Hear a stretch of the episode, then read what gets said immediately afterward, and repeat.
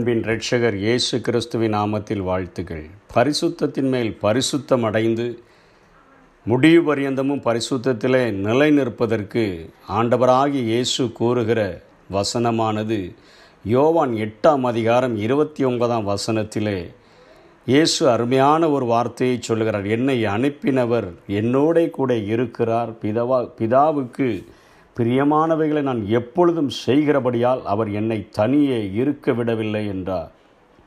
என்னை அனுப்பினவர் என் பிதா என்னோடு கூட இருக்கிறார். எப்பொழுதும் என்னோடு கூட இருக்கிறார்.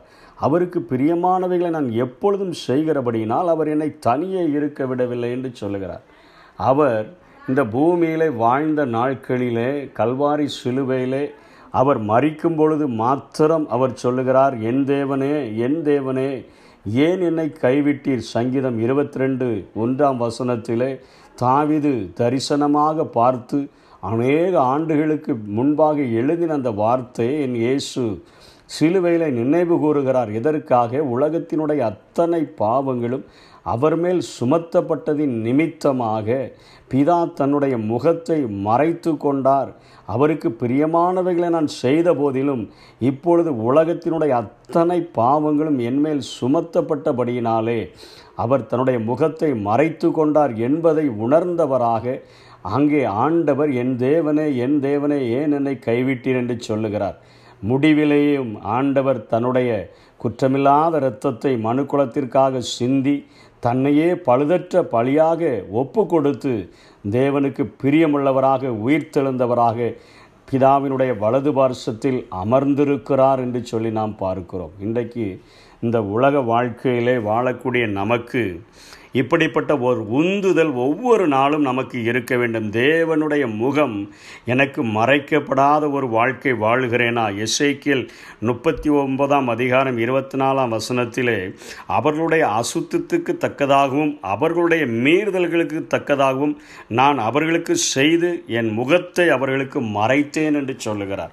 அவர்களுடைய அசுத்தத்துக்கு தக்கதாகவும் அவர்களுடைய மீறுதலுக்கு தக்கதாகவும் நான் அவர்களுக்கு செய்து என் முகத்தை அவர்களுக்கு மறைத்தேன் நாம் பாவம் செய்தோம் என்று சொன்னால் அக்கிரமம் செய்தோம் என்று சொன்னால் அசுத்தமான வாழ்க்கை வாழ்ந்தோம் என்று சொன்னால் தேவனுடைய முகத்தை நாம் தரிசிக்க முடியாது.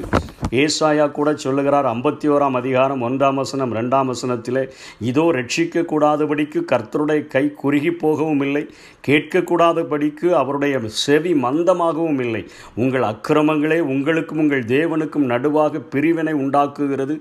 உங்கள் பாவங்களே அவர் உங்களுக்கு செவி கொடாதபடிக்கு அவருடைய முகத்தை உங்களுக்கு மறைக்கிறது என்று சொல்லி இங்கே ஏசாயா தீர்க்கன் தீர்க்கமான ஒரு காரியத்தை சொல்லுகிறதை பார்க்கிறோம். இந்த உலகத்தில் ஆண்டவுடைய முகத்தை ஒவ்வொரு நாளும் தரிசிக்கிற வாழ்க்கையை வாழ்கிறதற்கு நான் தெரிந்து கொண்டேன் என்று சொல்லி தீர்மானித்தோம் என்று சொன்னார். நமக்காக குற்றமில்லாத இரத்தத்தை சிந்தின பழுதற்ற பலியாக தன்னை ஒப்பு கொடுத்த என் ஆண்டவர் வலுவாதபடி நம்மை காக்கவும் அவருடைய மகிமையுள்ள சன்னிதானத்தில் நம்மை மாசற்றவர்களாய் கொண்டு போய் நிறுத்தவும் முடியும். இதை உணர்ந்த மோசே தான் சொல்லுகிறான் ஆண்டவரே ஒவ்வொரு நாளும் நீர் எங்களோடு கூட வரவில்லை என்று சொன்னால் எங்களை இங்கேருந்து கொண்டு போகாதீரும். நீர் எங்களோடு கூட வாரும் என்று ஜபிக்கிறதை பார்க்கிறோம். சங்கீதக்காரனும் அநேக இடங்களிலே ஜபிக்கிறார். சங்கீதம் இருபத்தி ஏழு எட்டில் சொல்லுகிறார் என் முகத்தை தேடுங்கள் என்று சொன்னீரே உமது முகத்தையே தேடுவேன். எதற்காக? உம்முடைய முகம் எனக்கு தென்படவில்லை என்று சொன்னால் என்னுடைய வாழ்க்கையை நான் ஆராய்ந்து பார்க்க வேண்டும்.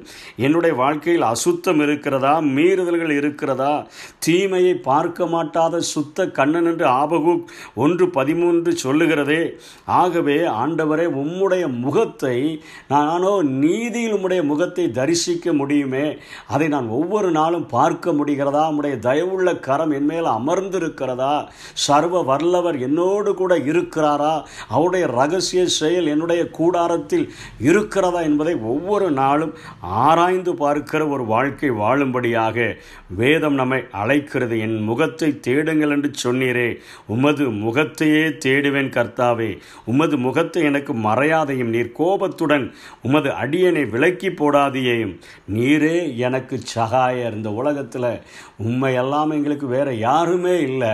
ஆனால் நீர் ஒருவர் எங்கள் கூட வந்துட்டா இந்த உலகத்தில் வேற யாரும் இல்லாட்டாலும் நாங்கள் மரண இருளின் பள்ளத்தாக்கில் நடந்தாலும் பொல்லாப்புக்கு பயப்படும் தேவரீர் என்னோடு கூட இருக்கிறீர். உமது கோளும் உமது தடியும் என்னை தேற்றும் என்று சொல்லுகிறதை நாம் பார்க்கிறோம்.